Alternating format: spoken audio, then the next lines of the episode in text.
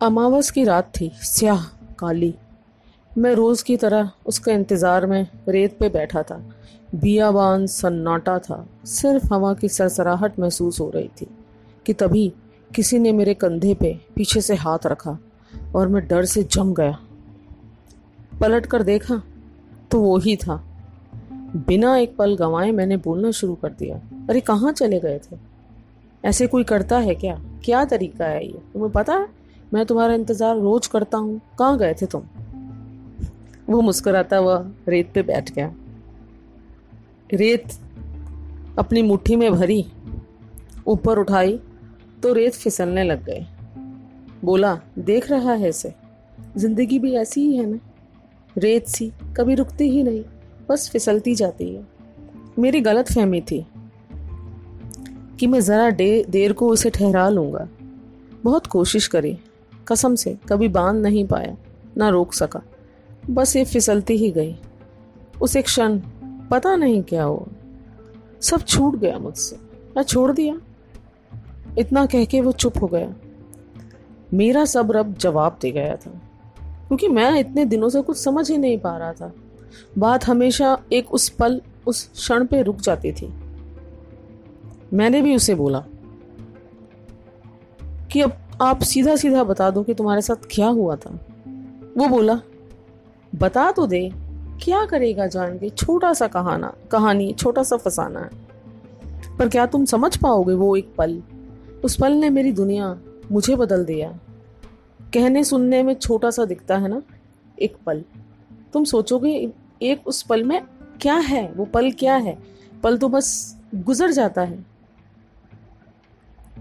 पर जो मैंने महसूस किया, वो शायद किसी को तब पता लगे जब वो महसूस करे उसको उसी तरह।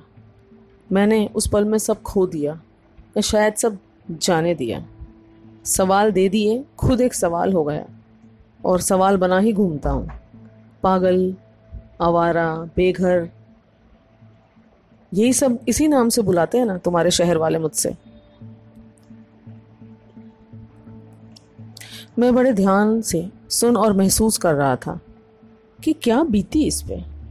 क्या हुआ जो ये ऐसा हो गया? मैंने उससे बोला कि प्लीज़ मुझे आप बताओ कि आपके साथ क्या हुआ था। वो मेरे पास बैठ गया, शांत मुस्कुराता हुआ और बोला, आ जा, बैठ। पता है, तू पहला है जिससे मैं ये सब शेयर कर रहा हूँ।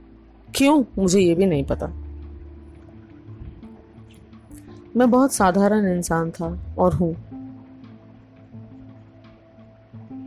मेरे लिए कोई भी रिश्ता रहा, कोई भी हो, मैंने सब दिल से किया। कभी किसी को कोई शिकायत का मौका नहीं दिया। अपनी ज़िम्मेदारी, दोस्ती, वफा, सब कभी किसी में कमी ना रहने दी।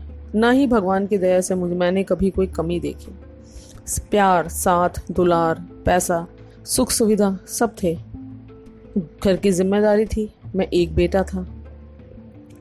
सब मैंने बड़े शिद्दत से निभाया।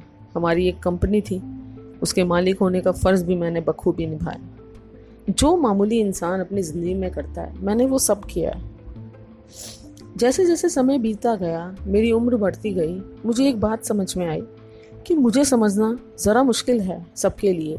जो भी मेरे करीबी थे कभी मुझे पूरी समझ नहीं पाए। At the end of the day मैं हमेशा अकेला महसूस करता था। इसीलिए सबके होते हुए भी खाली खाली सा महसूस करता था। खैर, कोई शिकवा शिकायत भी नहीं रहा कभी। समय गुजरता गया। दिन, महीने, साल। जो बिज़नेस था वो अच्छे से चल रहा था। उसकी हाईएस्ट पीक भी हमने टच की।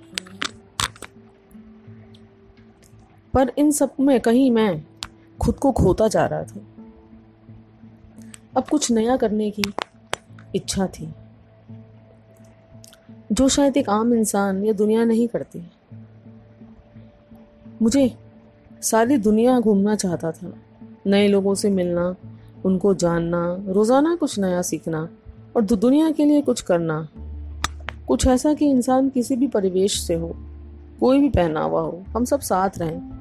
हमने क्यों हमने सरहदें बनाई बंटवारे कर लिए?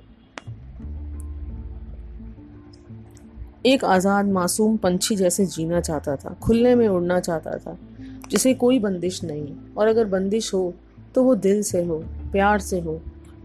उस बंदिश में मैं वाकई जीऊँ? पर ज़िंदगी और वक्त कब किसके हिसाब से चलते हैं? उन्होंने मुझे भी अपने हिसाब से चला